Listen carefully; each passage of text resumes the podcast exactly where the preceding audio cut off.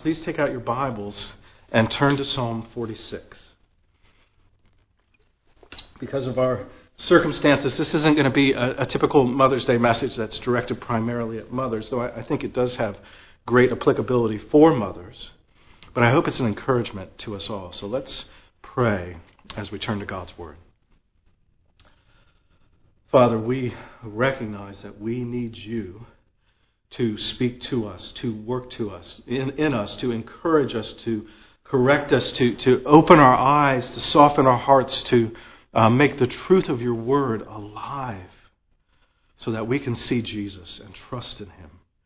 Uh, that we can know your love and love you in return so that we can love others.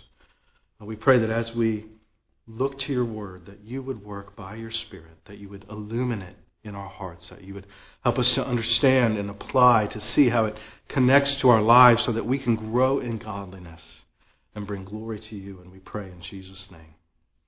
Amen. Well, can you imagine what it would be like to have your very life threatened by others, to have others who are actively planning and seeking to carry out your death? Well, almost 500 years ago, a 28 year old young man was summoned by the Holy Roman Emperor to appear at a royal assembly in the city of Worms, where he was to be confronted on dozens of errors that the Pope had found in his theological writings. He was to be given an opportunity to recant. And if he didn't, he would be branded an unrepentant heretic and condemned. His very life would be forfeit, and he would be hunted for the rest of his days, which is, in fact, what happened. Now, you're probably aware that this man was Martin Luther. And it was at this Diet of Worms that he famously took his stand on the truth of God's Word, and he proclaimed, Here I stand, I can do no other. God help me. Amen. This is one of those uh, stirring and inspiring moments of church history, and I'm tempted to go into all the details. But what you may not be aware of is that was probably a few days earlier on the road to Worms, with this threat to his life hanging over his head, that Luther wrote one of the best loved hymns of all time, Ein feste Burg, or, or what we know in English as A Mighty Fortress. This beloved hymn is especially fitting for us to consider today for at least two reasons. First, Mothers need a mighty fortress of strength if they would serve for God's glory. If you're going to be a woman who glorifies God, you must be strong in the Lord. And second, we all need a mighty God if we would navigate this world with devils filled, whether it's the travails of the coronavirus or any of a myriad of other dangers and troubles that fill our lives. But this beloved hymn did not just arrive from Luther's imagination. It, it's a sustained reflection on many of the themes found in the Psalms, and, and one psalm in particular, the 46th. It was Psalm 46 that inspired Luther as he prepared to face all the might of the Holy Roman Empire, of the Catholic Church. And my prayer is that this psalm will inspire us today to trust in the Lord as we fulfill his callings in our lives. So let's read Psalm 46. God is our refuge and strength, a very present help in trouble. Therefore, we will not fear though the earth gives way, though the mountains be moved into the heart of the sea, though its waters roar and foam, though its mountains tremble at its swelling. There is a river whose streams make glad the city of God, the holy habitation of the Most High. God is in the midst of her. She shall not be moved. God will help her when morning dawns. The nations rage, the kingdoms totter. He utters his voice, the earth melts. The Lord of hosts is with us. The God of Jacob is our fortress. Come, behold the works of the Lord, how he has brought desolations on the earth. He makes wars cease to the ends of the earth. He breaks the bow and shatters the spear. He burns the chariots with fire. Be still and know that I am God. I will be exalted among the nations. I will be exalted in the earth. The Lord of hosts is with us. The God of Jacob is our fortress. This psalm is wonderfully comforting, even in just reading it. As these truths wash over our souls, we're reminded of who our God is and what He's like. We're reminded of how He intends for us to relate to Him. You see, this psalm has a very simple message for us. though taking that message to heart and applying it to our daily troubles is not so simple. And in fact, I think it can be quite challenging because I think it's quite easy for us when troubles enter into our life to either avoid them at all costs or to attack them in our own strength. Oftentimes, the hardest thing to do is to take our troubles to the Lord. It can be the last thing that crosses our mind. And so here is what the psalmist is calling us to today take refuge in God alone through every trouble, and you will stand secure. So, where do we take refuge? We take refuge in God, and it's exclusive, in God alone, and it's comprehensive in every trouble. And what's the result of taking refuge in God? We will stand secure. In an uncertain world, rocked by troubles and trials, God intends for his people to stand secure, and that comes as we take refuge in him. So let's unpack three aspects of God's character his care for his people and we're going to find that God provides for his people first an unshakable stronghold. So the Psalms have comforted God's people for millennia because they cover the whole gamut of how we can relate to our gods. There are Psalms of lament, which are some of the most common Psalms that give voice to our deepest sorrows and sufferings. And there's royal Psalms that remind us of God's kingly reign, His rule, His sovereignty over all things. There's Psalms that remind us of His mighty works of deliverance and redemption in the past. And there's psalms that, that cry out for new deliverances in our sorrows and struggles in the present.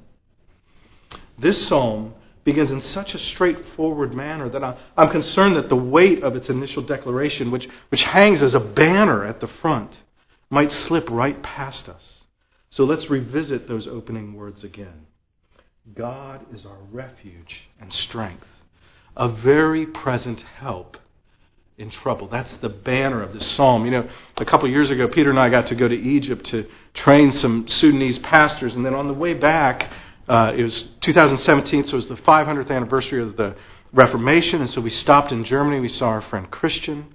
We went to Wittenberg, which was one of uh, the great trips I've ever had in my life. And I remember being in Wittenberg on the main thoroughfare, seeing this uh, very old city, the cobblestone streets. At one end is Luther's home. And at the other end of the street is the Castle Church. Uh, this is the church where Luther brought his 95 Theses to nail them to the door, uh, to announce that he wanted to dispute these ideas, and that began a series of events that, re- that led to the Reformation. And the Castle Church near the rear has this, this huge tower, almost 300 feet high. And around the tower, it reads, Ein feste Burg ist unser Gott. Uh, you got to love uh, German and its strength right? A mighty fortress is our God. That is literally the banner on the tower above the church. And that's how this truth begins and presents in this psalm. God is our refuge and strength. You know, there's some statements of God's character that, as we hear and understand them, we're, we're instantly refreshed. So, God is love. That's a refreshing truth. He's, he's faithful. He's with us. These are truths that comfort and encourage us at any time. But what about this take on God's character? God is our refuge and strength. In the abstract, that sounds nice. Maybe it's even encouraging, but we have to consider the implications underneath these words. When might we actually experience God as our refuge and strength? Well, clearly it's when we're under duress and threat and we feel weak, we feel overwhelmed, we feel at the end of the rope. It's, it's when we receive news so grim that our knees buckle and, and we struggle to take it in. It's when we feel hopeless and discouraged. It's when our relationships are troubled and our, our peace is shattered and our health and our wholeness seem like a distant memory. So the words of the psalmist here are deceptively simple. God is our refuge and strength. And those aren't abstract concepts. They're meant to connect to the very real present troubles of our life. He is a very present help in trouble. I, I, know you have troubles in your life. We all do. That's no great guess on my part. That's just living and having eyes and ears and seeing what's going on. It's acknowledging realities. But in those troubles, where do we turn for help? Do we recognize that God is our refuge and strength? Does He actually function for us in those roles. God is your very present help in trouble. He's not a God who stays aloof from his people. He's a God who draws near. He comes near to his children in their sorrows. And he comes near with real aid. Right? He, he's not someone who comes and you wish they would go away. He's someone who comes and he is your strength. He's your refuge. He's your help. Now we're going to talk about that aid in a moment, but, but notice where the psalmist goes next. He boldly declares an implication of this precious truth that God is our refuge and strength, our mighty fortress. And again, he's very straightforward. He writes, Therefore, we will not fear. Now, let's talk about that for a moment. Fear is our response when something that we value is threatened. Fear reveals what matters to us, and it reveals what we hope to either gain or to protect. Fear is a very typical human response. And we know the psalmist isn't just calling us to stoicism. He's not saying, you know, stiff upper lip and, and press on. There are right and wrong kinds of fear. So a right kind would be what we feel, for example, if a bear is chasing us through the woods and, and that fear kicks in our adrenaline and we run, hopefully, faster than the bear. Well, right now, our world is facing threats to things that pretty much everyone holds dear, that pretty much everyone values. So, threats to our health, and threats to our livelihoods, and threats to our liberties. This is a fear filled time. The odds are good that you're fearful in at least one of those categories. And, and please don't be quick to read, I'm, I'm afraid. Uh, you very well may be afraid because fear can be manifest both in the, in the cowering hysteria that we see right, that, that wants to eliminate all threats and be protected from all threats, uh, especially when it comes to health. But fear can also be manifest in a kind of, of false and selfish bravado that is actually failing to show consideration for others. It's failing to deal with the reality of the situation. Both attitudes can actually be manifestations of fear, whether it's fear of physical death or the fear of losing our freedoms or, or losing our livelihoods. But though this time we're in has some unusual characteristics, it's also right in line with what we experience all the time. So consider everyday fears from a mother's perspective, as this is Mother's Day. What are some common fears for mothers? Well, first is the fear that I might not become a mother. So, what if I never get married? Or what if we can't get pregnant? Or what if I miscarry? Even before a baby is born, there are many opportunities for mothers and potential mothers to fear. And then after the child is there, other fears arise. Well, what if my kids grow up to hate me? What if they're unpopular and no one likes them? What if their lives go off the rail? What if my child dies? And on and on. There are ample opportunities for fear in motherhood. And those fears are not generally ungrounded. Those things happen they can happen, they do happen, with distressing regularity. So fear is our reaction to an uncertain future, and part of what we have to be honest with is that all of our future is uncertain. Everything that God has not spoken to explicitly is uncertain. So it's our reaction to an uncertain future for something we value, something we love. It's, it's in some ways an attempt to guard against an undesirable outcome and it is part and parcel of life in this fallen age. We cannot remove ourselves entirely from fearful situations. People who try to do, do that devolve into something very, very small indeed. Their world gets very small. They get very small. Fearful things are literally all around us. And at times like the present, those things become more tangible to us than has been normal for many of us. So it's very important that we recognize fear in our lives. Are you afraid of dying? Are you afraid of losing your liberties? Could God still be good and with you if you lost your liberties? What about if you lost your livelihood? Are you afraid of those things? We are a fragile people. That's not a message we're generally getting from the world. You don't get it from superhero movies. You don't get it from sports with young, strong athletes. You, you don't see it in celebrities. But we are a fragile people in a fallen world. We have lived with an illusion of strength and security, but it is just an illusion. The effects of the curse still touch us all every day. This world is cursed, it is under the curse of God. We suffer from the effects of that curse every day. And as Doug showed us last week, our hope cannot be in any of these things around us. We can't take ultimate comfort or find ultimate hope in the things we can see and touch. All of those things are passing away. All of us are passing away. Short of Jesus' return, you will die. You will die. It cannot be avoided. You will live the number of days that God has ordained for you, not one more and not one less, and you will die. And one of our primary roles as pastors is to prepare you for that day, to prepare you to face God, to call you to live today in light of that day, so that when you do die and you do face God, you do so with confidence in the saving work of Jesus Christ. So, what are we to do in this world with devils filled, in this world with dangers all around us? What are we to do? Where do we turn? Well, first, we have to recognize our weakness. We have to recognize our neediness. Every one of us knows sorrow and suffering. Every one of us knows need. Every one of us needs rescue. So don't deny these uncomfortable truths. Face them. Be honest. Don't try to distract yourself from them by social media or binge watching a show or, or just generally busying yourself. Don't bury your sorrows in a bottle or, or turn to substances that can take you away from your sorrows for a season. All of these things are false refuges, and all of them cannot deliver any sure and certain hope. So acknowledge, be honest about your frailty and your fears.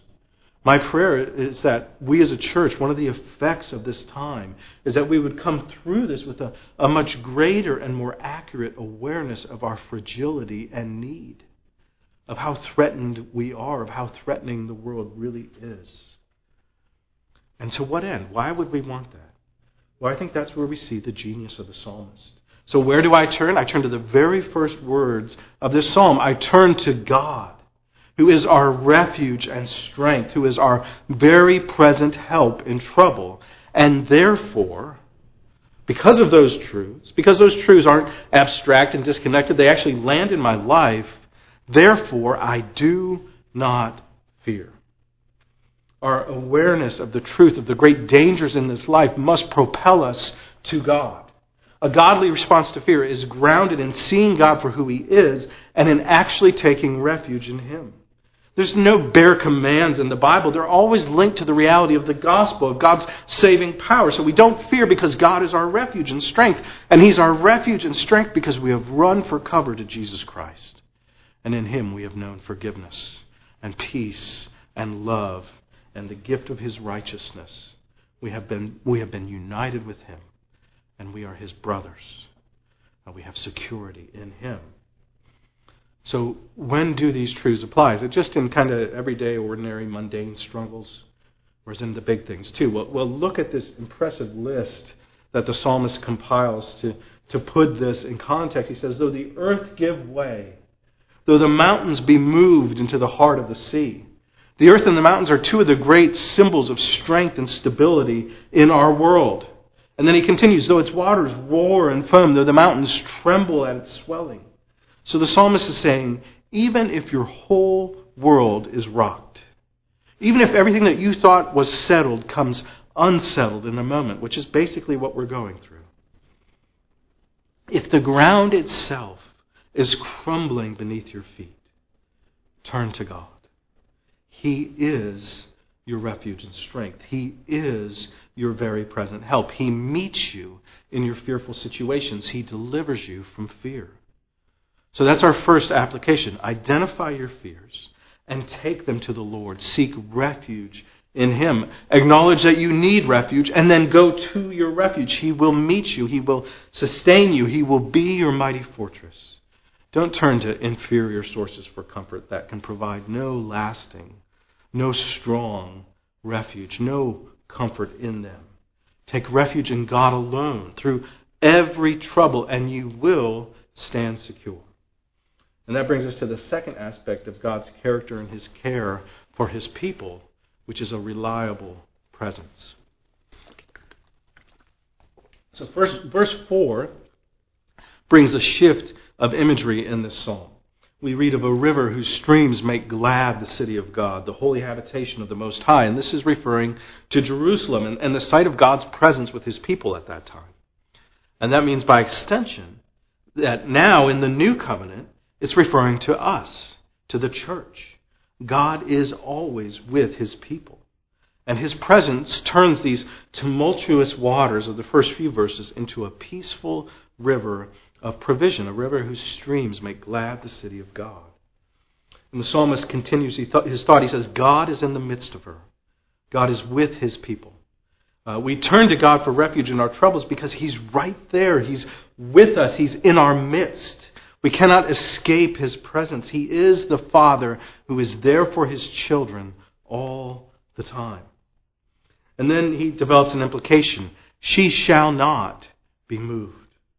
The result of the strong presence of God with his people is steadfastness in trials. We will not be moved. The very earth may give way. The mighty mountains may tremble. The, the waters can roar and foam, and we shall not be moved. There is a precious promise here for us. As we trust God in the midst of our trials, as we turn to Him for refuge, as we know His mighty presence amongst us, we will stand steadfast. We will not be moved. We are secure and serene in His love because He is a mighty fortress. He does not and cannot change. He does not and cannot fail. The storms of life cannot break through the protective presence of God with His people. They cannot pierce it. He is our fortress. And then we read a, a, line that needs some context for us to understand it. God will help her when the morning dawns. Well, that's comforting enough, right? First thing in the morning, God is there with us. But, but it's a far better promise than that. The original audience of this psalm would have recognized here an allusion to Exodus 14, verses 26 to 27. I'll read that to you. Then the Lord said to Moses, Stretch out your hand over the sea that the water may come back upon the Egyptians, upon their chariots, and upon their horsemen. So Moses stretched out his hand over the sea, and the sea returned to its normal course when the morning appeared. And as the Egyptians fled into it, the Lord threw the Egyptians into the midst of the sea. So during the Exodus, when did God defeat the Egyptians at the Red Sea? When did he crash the waters over their chariots and deliver his people? When the morning appeared. So the psalmist is referring here to the, the most famous act of deliverance in Israel's history to remind them that their God is a God who saves. He, he's a God who saves even the most desperate of circumstances. And even more than that, as, as Christians, we remembered even more momentous morning. When we celebrated, we marked just a few weeks ago, when the women went to the tomb early in the morning only to discover that the body of Jesus was not there. So, two of the greatest acts of redemption in history were accomplished when morning dawns. And morning is a fitting time for us to remind ourselves of God's love as well. If our troubles are overwhelming, we may not feel like getting out of bed in the morning. We may feel like we don't have the strength to face what's in front of us. And the truth is, we don't. But we do have a God who is with us, who means to be our refuge and strength, who is very present in trouble. So, so you don't just suck it up and move forward. You don't call to mind that old Keith Green lyric that Jesus rose from the dead and you can't even get out of bed. You remind yourself that you are a child of God. And this is the God who has acted in history to save his people, which includes you. And you cry out to him for the grace that you need to face the troubles of the day. You, you cry out to him for the strength to get out of bed and, and to assume the responsibilities that He's called you to when you feel weak. You place your trust in Him, your hope in Him. You cry out to Him for wisdom. You turn to Him because He has proven Himself faithful, absolutely faithful, absolutely trustworthy. There is nowhere else to turn. And I got to tell you, as a pastor, I experience this so option, uh, so often. There, there's not many weeks that I don't receive a bit of news that is discouraging. Um, whether it's a, a suffering that someone's enduring, a suffering that's been inflicted on them by the sin of another, or, or it's a sin that someone's committing in their rebellion against God and, and the destruction that that's bringing into their life and the life of those who love them. Uh, I'm often receiving news that uh, could overwhelm, and sometimes does overwhelm. And, you, and I, I'm faced with this reality of where do I turn? Where do I go with these sorrows, with these hardships? Lord, I, what do I say here? How do I, how do I do this? How do I handle this? What, what are you calling me to do? And, and, and those are the moments where my trust is tested. Who am I looking to? Do I think I can handle this somehow in my own strength? You know, there's, there's a temptation. There, there are those who go boldly through life, trusting in their own strength, uh, which does not go well, does not glorify God, and will not last. And then there are those who hide from every responsibility to try to avoid unpleasant situations, which does not glorify God and does not go well and will not last.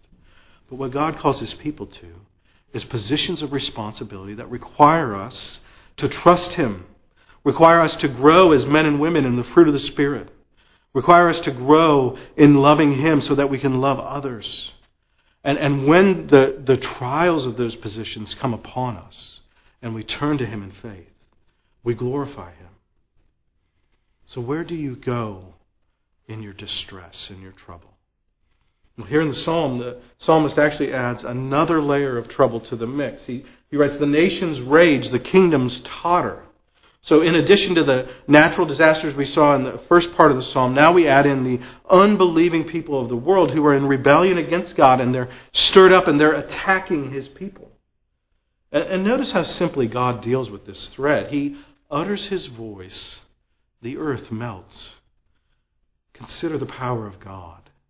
When he speaks, the earth melts. He spoke the earth into existence, and now he speaks, and it melts. The, the power of mankind is vanquished. The strongest threats of disaster are snuffed out. The loudest voices of hate and rebellion are silenced. He utters his voice.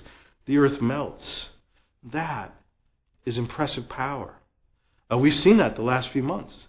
God uttered his voice, and everything that we thought is, was normal is gone, changed, taken away, upturned. That is the power of God. Well, like any good song, this psalm has a refrain, and it's a memorable refrain. It's one you may actually want to commit to memory.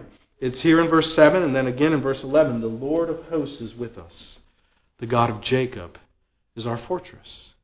What a truth to remind ourselves of. The Lord of hosts is with us, the God of Jacob is our fortress. There's a contrast there. It's very helpful, right? The Lord of hosts, the Lord of armies, the Lord of might and power, the Lord who rules and reigns. He's with us.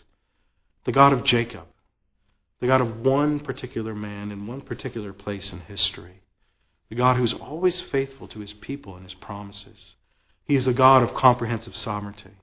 He's a God of incredibly intentional and personal care and love.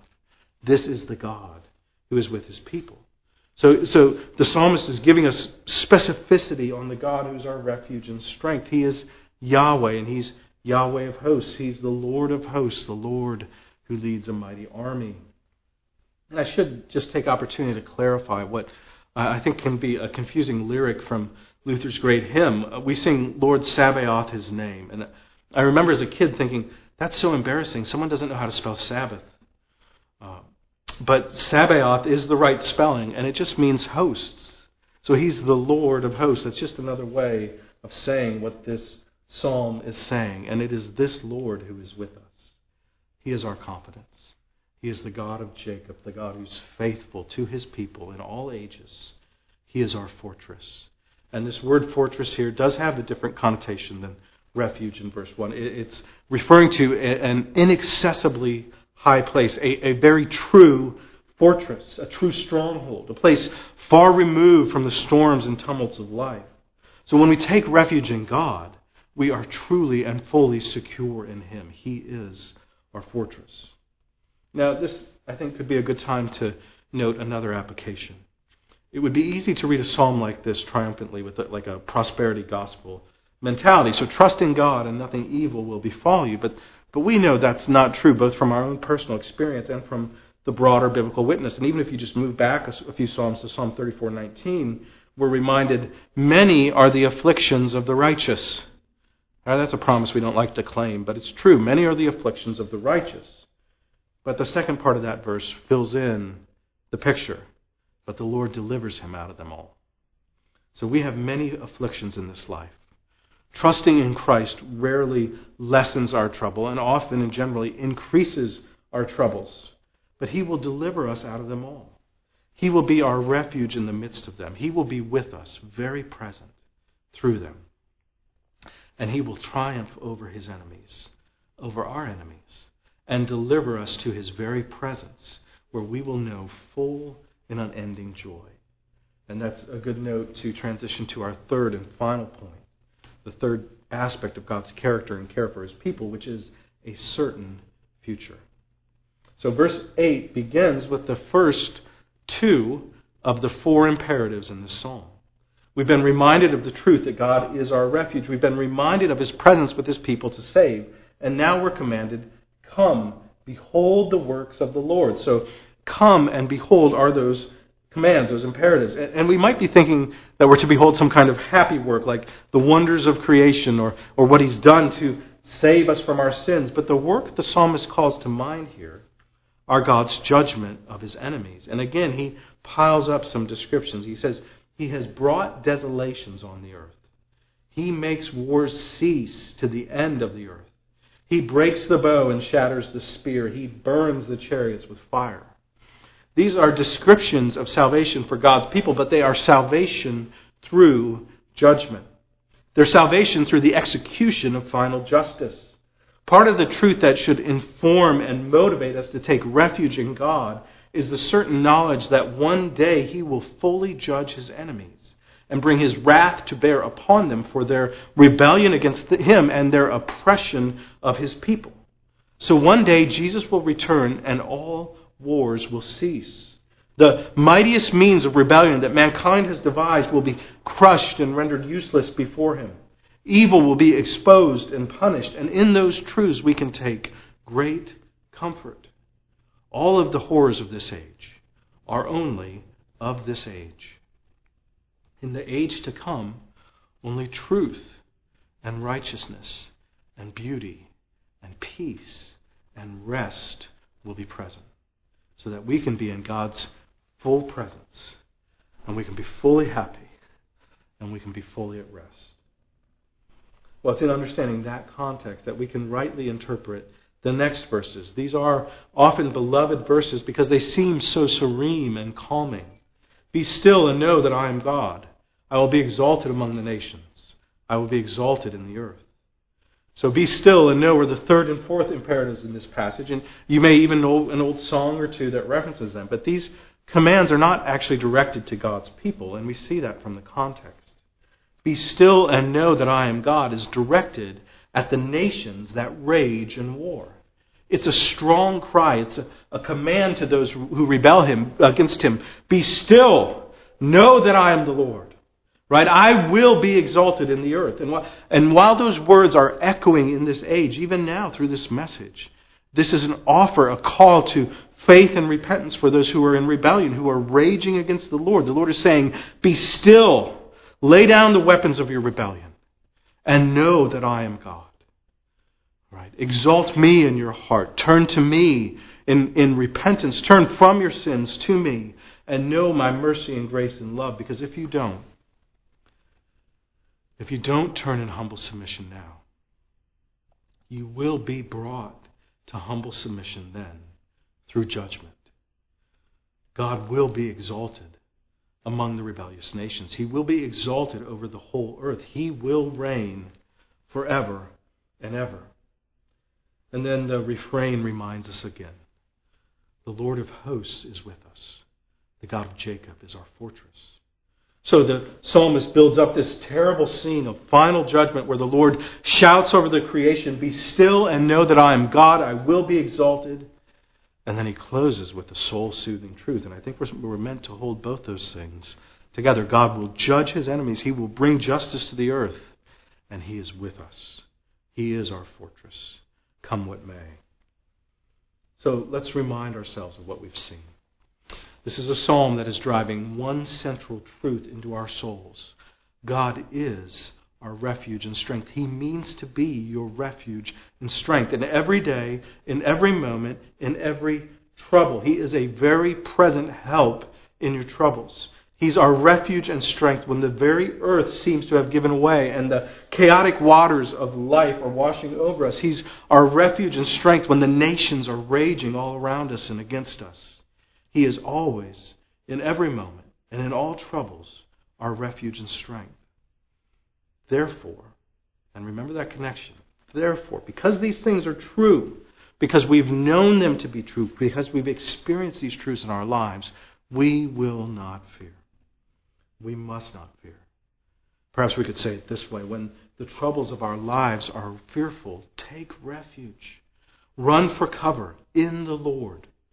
Remind yourself of his great might and power. Comfort yourself with his fatherly care and presence, and be encouraged by his mighty justice that will one day vanquish all evil. It seems safe to say that Christian maturity in this age primarily comes through trials. It comes through afflictions and sorrows. It comes as we've uh, stepped into responsibility and experienced the suffering that comes through it. Because in those moments, our true trust is being revealed. Where do we turn? Whom do we trust? In, what do we place our hope? I, I, close with a quote from Calvin because I think he, he captures this dynamic very well, and we're going to try and post it on the screen for you. It's an easy matter to manifest the appearance of great confidence, so long as we're not placed in imminent danger. But if, in the midst of a general clash of the whole world, which is pretty much what we're experiencing, our minds continue undisturbed and free of trouble, this is an evident proof that we attribute to the power of God the honor which belongs to Him. You see, when we walk through the troubles of this life with faith in God, and our minds and hearts are at peace, it must not be because we're denying reality. It's because we have attributed to the power of God the honor which belongs to Him. Your faith in the midst of trials honors God. It, it magnifies Him. It, it demonstrates to the watching world what the true source of your strength and hope are. It, it demonstrates the security of your mighty fortress. Whether your fears and troubles revolve around sickness or motherhood or finances or freedoms or broken relationships or any of a host of other troubles, God is your refuge and strength. He is your very present help in trouble. So take refuge in God alone through every trouble, and you will stand secure.